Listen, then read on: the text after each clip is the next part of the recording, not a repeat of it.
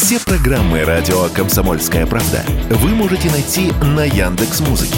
Ищите раздел вашей любимой передачи и подписывайтесь, чтобы не пропустить новый выпуск. «Радио КП» на Яндекс.Музыке. Это удобно, просто и всегда интересно. «Экономика» на «Радио КП».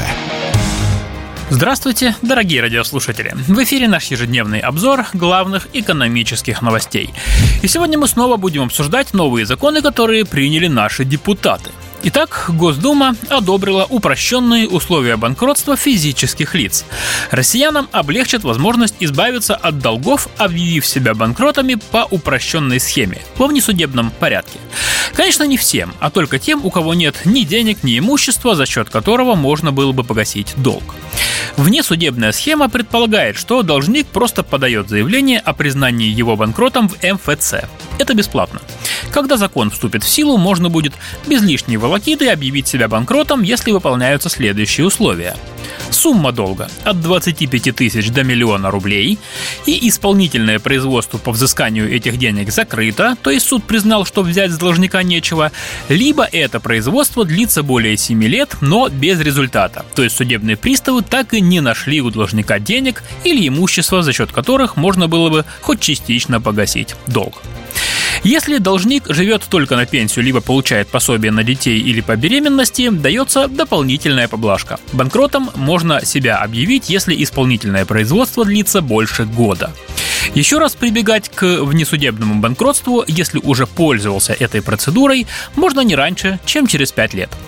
Главное условие упрощенного банкротства остается прежним. У должника не должно быть имущества, которое можно продать с молотка. И учитываться будут не только слова должника, что у него ничего нет.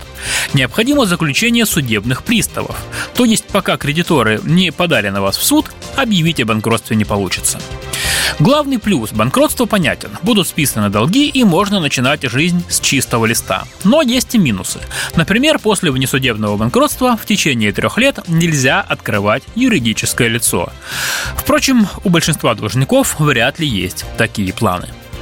Кстати, напомню, как было до поправок. Основные положения нового закона начнут действовать через три месяца после его официального опубликования. А пока условия внесудебного банкротства более жесткие.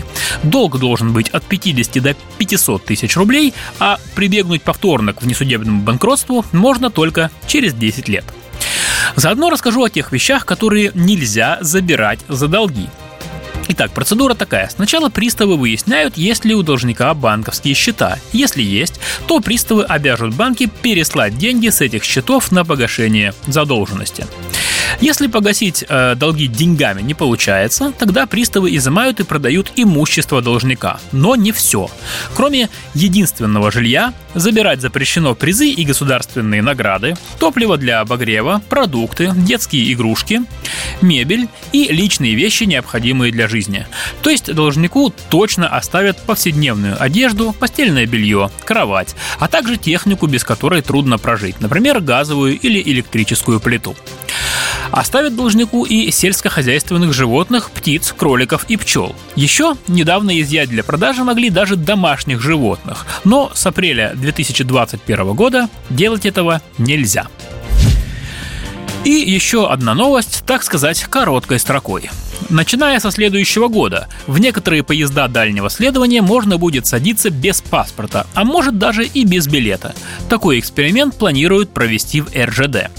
Как нам пояснили в Центре биометрических технологий, детали пока еще окончательно не определены.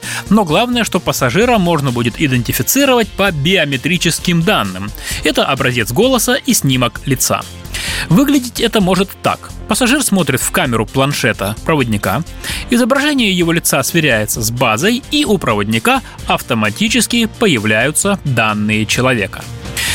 Но для того, чтобы камера вас узнала, у нее должен быть образец вашей внешности. Откуда его взять? Как нам пояснили в Центре биометрических технологий, первый вариант – сходить в уполномоченный банк с документами и зарегистрироваться в единой биометрической системе. Есть еще один способ регистрации биометрии – через приложение госуслуги «Биометрия». При этом э, в Центре биометрических технологий уверяют, что ни один мошенник не сможет обмануть камеру, загримировавшись под вас. точность идентификации практически стопроцентная. Ну и, наверное, самое важное. Использование биометрии носит исключительно добровольный характер. Все, кто хочет ездить по обычному или электронному билету, могут продолжать это делать. Экономика на Радио КП.